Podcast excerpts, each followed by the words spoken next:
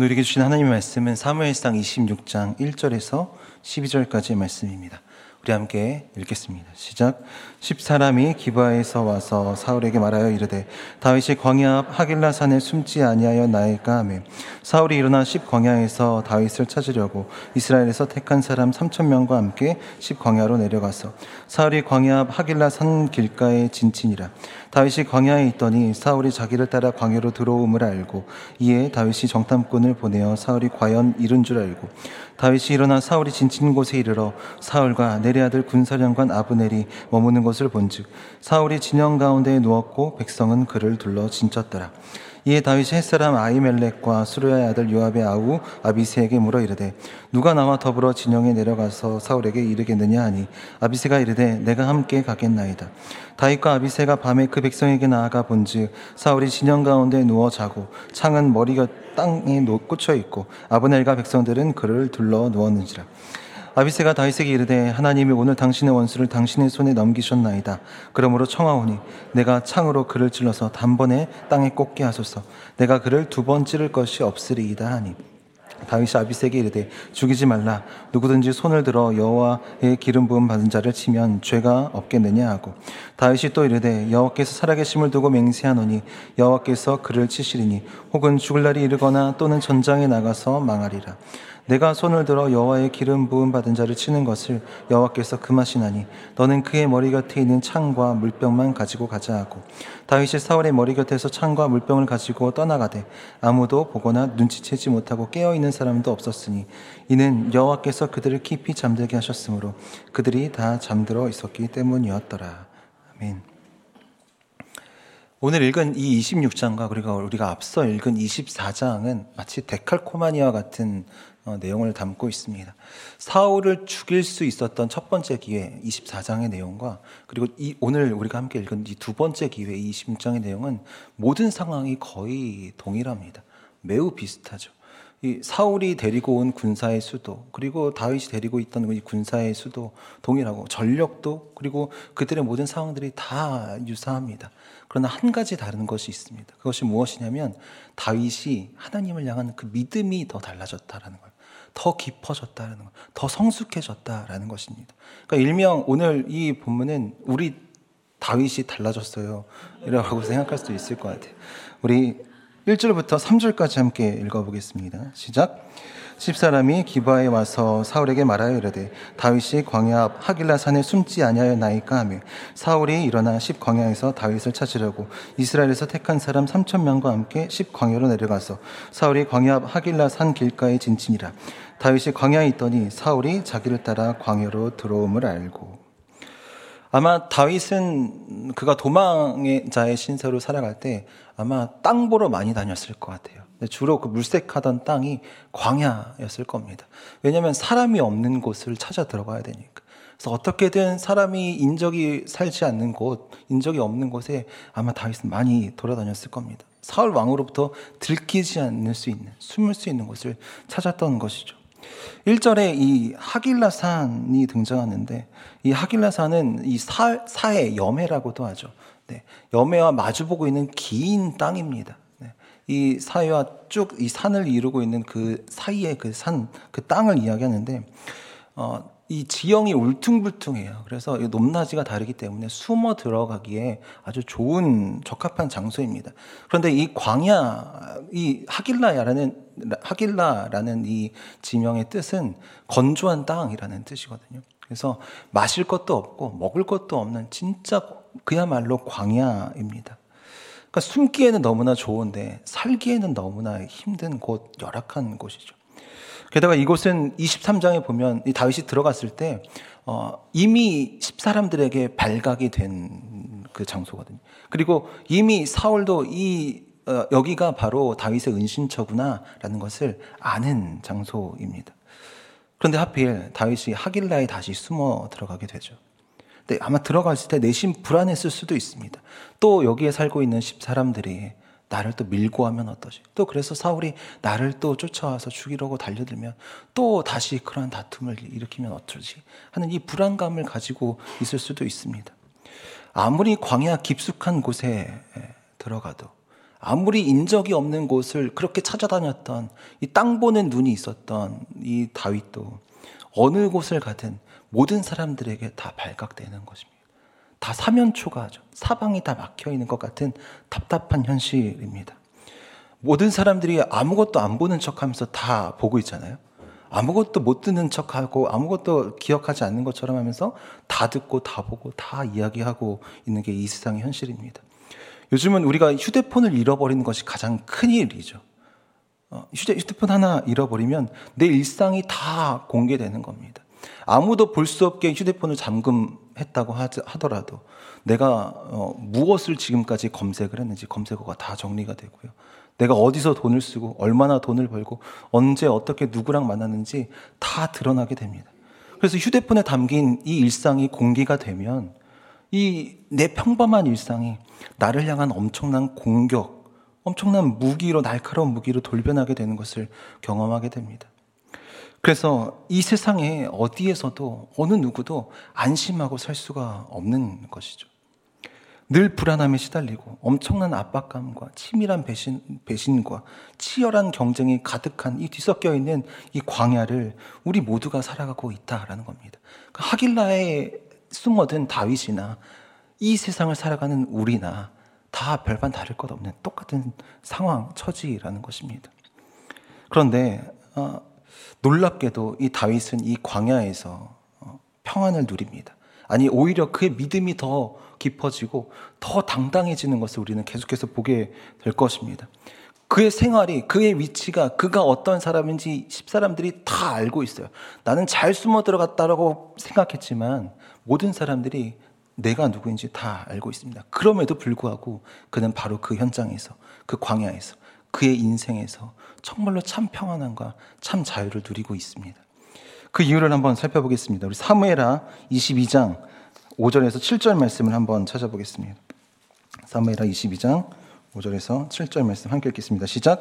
사망의 물결이 나를 애우고 불의의 창수가 나를 두렵게 하였으며 수월의 줄이 나를 두르고 사망의 올무가 내게 이르렀도다.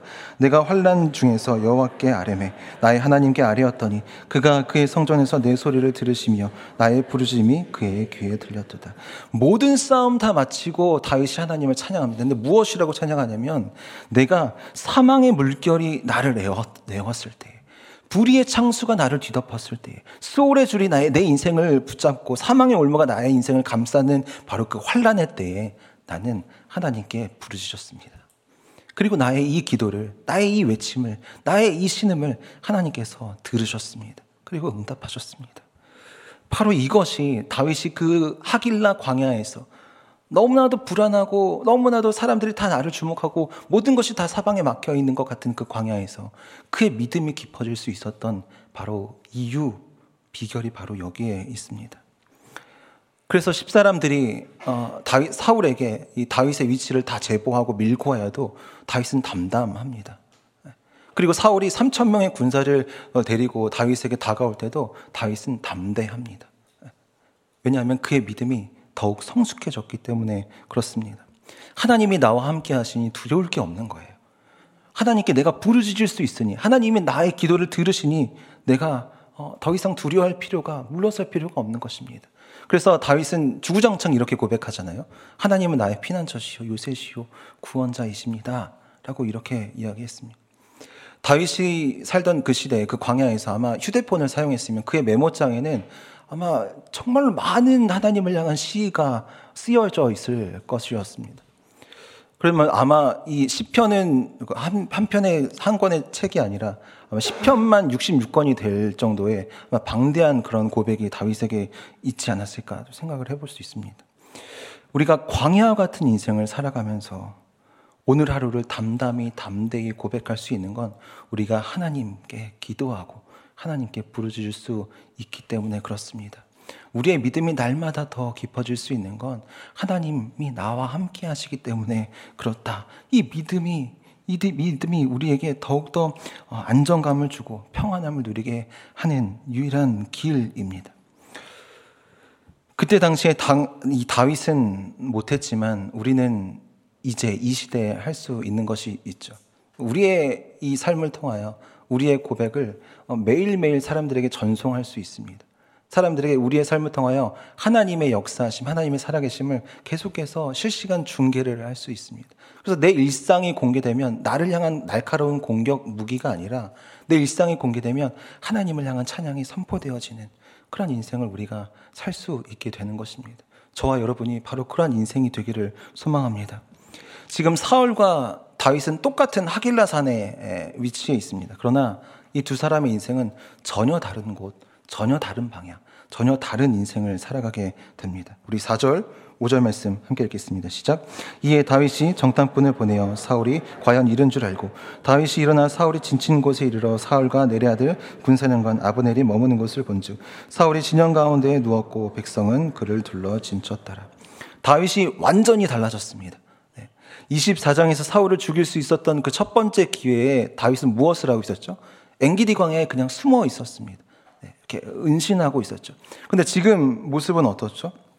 다윗이 정탐꾼을 보냅니다. 사울에게 적극적으로 이 태도를, 이 대처를 하고 있는 겁니다.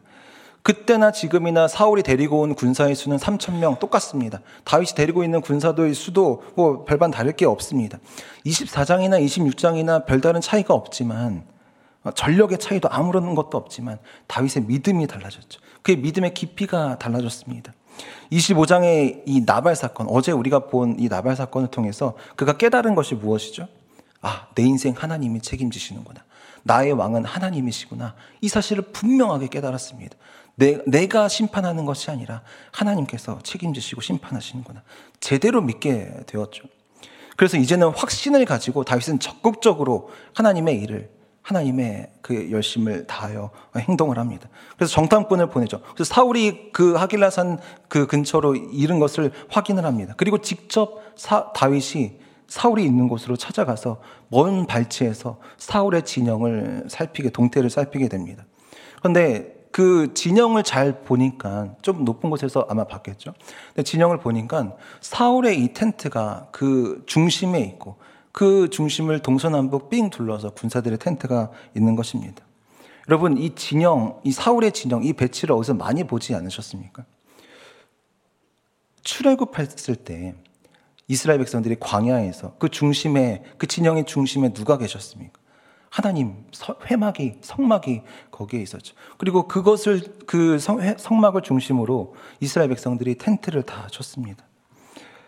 보통 전장에서 이 진을 배치할 때 이와 같은 방법을 합니다. 그런데 굳이 기술하지 기록하지 않아 굳이 소개하지 않아도 되는 이 절을 어, 사무엘서의 이 기자는 우리에게 알려주고 있어요. 이것이 무슨 의미이겠습니까? 지금 사울이 하나님의 자리를 꿰차고 있다. 그가 하나님이 되고자 하고 있다. 하나님에 대한 반항심으로 나를 버리신 하나님에 대한 그러한 반항심으로 그는 하나님의 자리에 서 있다라는 사실을 말하기 위하여 굳이 이 사실을 우리에게 전하고 있는 것입니다. 창세기 3장에 보면 뱀이 하와를 이 유혹할 때 무엇이라고 말하냐면 선악을 알게 하는 나무의 열매를 먹으면 눈이 밝아져서 하나님과 같이 될 것이다 라고 유혹을 하죠. 하나님의 자리, 하나님과 같이 되는 것, 바로 이것을 성경은 죄라 이야기합니다. 그러니까 지금 사울은 아주 무서운 죄의 지경, 인생의 막장을 그 믿음이 아니라 그 죄의 그 막장을 더욱 깊은 막장을 달려가고 있는 것입니다. 그리고 이 사울에 대한 표현을 아주 기가 막힌 표현을 하고 있습니다. 5절 마지막 부분에 보면 사울이 진영 가운데 누워 있다라고 합니다. 전쟁을 치르러 와서 사울이 하고 있는 건 아주 무기력한 상태, 아주 무력한 모습을 어, 또 기자는 이야기를 하고 있죠. 3천 명의 군사라는 막강한 힘이 그에게 다 결집되어 있지만 사울을 중심으로 이 엄청난 힘이 다 어, 모여 있지만 그럼에도 그 힘이 아무런 위안이 되지 않는 겁니다. 네. 하나님의 자리에 그 중심에 서 있지만 그럼에도 세상의 중심에 그 서 있지만 그러나 너무나도 무기력한 사울의 모습을 우리는 보게 됩니다. 그러나 지금 다윗은 어떻, 어떻습니까? 날아다니고 있어요. 이곳저곳 다 날아다니고 있습니다. 우리 6절, 7절 함께 읽겠습니다. 시작. 이에 다윗이 햇사람 아이멜렉과 수로의 아들 요압의 아우 아비세에게 물어 이르되 누가 나와 더불어 진영에 내려가서 사울에게 이르겠느냐 하니 아비세가 이르되 내가 함께 가겠나이다. 다윗과 아비세가 밤에 그 백성에게 나아가 본즉 사울이 진영 가운데 누워 자고 창은 머리곁 땅에 꽂혀 있고 아브넬과 백성들은 글로 둘러 누웠는지라. 지금 상황은 전쟁 이 발발하기 일보 직전이죠. 3천 명의 군사와 600명의 군사가 지금 대치하고 있는 어, 상황입니다. 그런데 이때 군사의 최고 리더, 600명의 리더 다윗이 단 둘이 적진에 침투한다? 이거는 사실은 말도 안 되는 작전입니다. 이렇게 해서는 안 됩니다. 600명을 위해서라도 다윗은 이 결정을 해서는 안 됩니다. 그러나 다윗은 아비세에게 제안을, 아비세와 이, 누구죠? 예, 아이멜, 아이멜렉에게 제안을 하죠. 그리고 아비세가 같이 가겠다라고 이렇게 동의를 해서 함께 갑니다. 근데 한밤에 이 적진으로 이렇게 침투를 했는데 다들 자고 있는 거예요.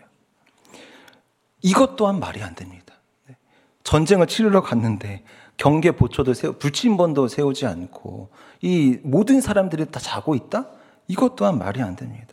마치 모든 세상의 시간이 다 멈추고 이 두 사람만 정말로 열심히 다니고 있는 것처럼 보입니다.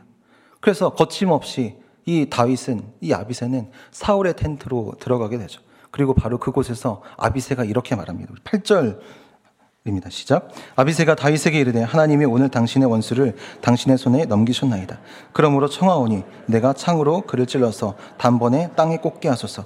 내가 그를 두 번 찌를 것이 없으리이다 하니 아비세가 자신이 사울을 죽이겠다라고 이야기합니다. 내가 두 번 찌를 것도 없이 단번에 단숨에 처리하겠습니다.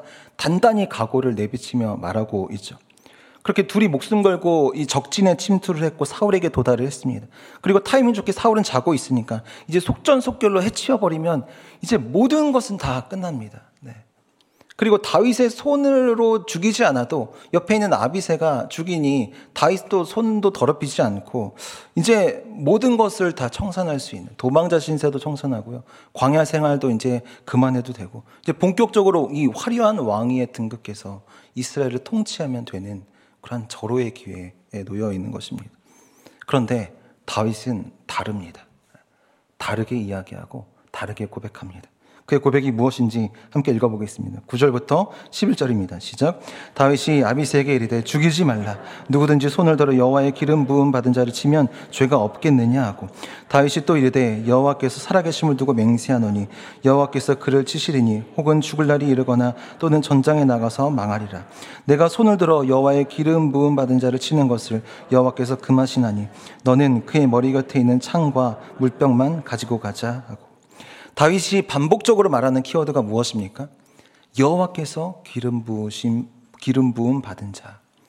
하나님께 왕으로서 기름 부음 받은 자를 치면 안 된다. 그건 죄다라고 이야기합니다. 다윗이 사울을 죽이지 않은 이유는 다른 게 아닙니다. 죄를 짓지 않기 위해서는. 그 죄가 무엇이죠? 하나님을 거역하는 죄입니다. 하나님의 자리를 침범하는 죄입니다. 하나님을 내몰고 내가 그 중심에 서 있는 그것을 다윗은 철저하게 거부하고 있는 것입니다. 죄는 하나님의 권위를 넘어서는 것입니다. 죄는 하나님의 자리를 빼앗는 것이죠. 하나님의 왕대심을 무시하고 자기가 왕으로 왕으로 군림하는 것입니다. 그래서 다윗은 아비세에게 너무나도 단호하고 어, 정확하게 선포하고 있는 것입니다. 사울을 죽이지 말라. 이 말은 곧 무엇이죠? 죄를 짓지 말아라. 죄를 짓지 말자. 내가 아니라 하나님이 왕 되심을 우리가 함께 보자. 이 고백을, 이 선언을 하고 있는 것입니다. 얼마든지 사울을 죽일 수 있습니다. 다윗 자신의 손 더럽히지 않고 얼마든지 죽이는 방법도 있습니다. 상식적으로 생각해 보면 지금 어, 다윗은 일을 더 어렵게 만들고 있어요. 네. 다윗은 그렇다고 쳐도 600명을 더 600명의 이 마음을 그들의 현실을 더 어렵게 하고 있는 이 선택입니다. 결정이에요. 오히려 이들에게 더 어, 많은 수고를 더 요구하는 것처럼 아주 좀 지독한 리더처럼 보입니다. 아마도 아비세가 이 다윗에게 어, 지금 당장 제가 죽이겠습니다라고 하는 이 말 안에는 예, 답답함이 좀 있었던 것 같아요. 이 다윗을 보면서 아 이제 그만 끝내시죠. 아, 저 이제 조금 편하게 살고 싶습니다. 이런 뉘앙스도 있었을 거예요. 이제 이일 그만 꼬시고요. 이제 이일 그만 좀 어렵게 만드시고요. 이제 그만 끝내세요. 이 답답함이 진하게 묻어 있는 걸 느낄 수 있습니다. 그러나 다윗은 그 세상의 방법, 상식을 따라가지 않습니다. 비상식, 반상식적인 것도 아닙니다. 그렇다고 뭐 별다른 계획이 있는 것도 아닌 것 같아요. 특별한 뭐 묘수가 있는 것도 아닌 것 같습니다. 그러나 그에게 분명한 것은 하나님이 하신다라는 고백입니다. 우리 10절 말씀을 다시 한번 읽어보겠습니다. 시작. 다윗이 또 이르되 여호와께서 살아계심을 두고 맹세하노니 여호와께서 그를 치시리니 혹은 죽을 날이 이르거나 또는 전장에 나가서 망하리라.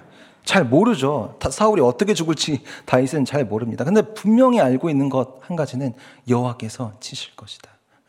여호와께서 하실 것이다. 라는 이 분명한 사실을 다윗은 이야기하고 있습니다. 하나님이 살아계신다 라는 걸 이야기하고 있는 것이죠. 지금 이 말을, 이 고백을 어디서 하고 있습니까? 사울의 이 중심, 이 사울의 진영의 중심, 적진의 이 적, 적, 적이 우글거리는 그 중심에서 이야기를 하고 있는 겁니다. 하나님의 자리를 빼앗은 바로 그 땅, 그 사람들, 그 죄악의 앞에서 다윗은 선언하고 선포하는 겁니다. 살아계신 하나님이 하실 것이다. 이 고백이 우리의 고백이 되어야 할 줄 믿습니다. 이 광야 같은 세상에서 적이 우글거리는 이 세상 가운데서 살아계신 하나님이 하실 것입니다.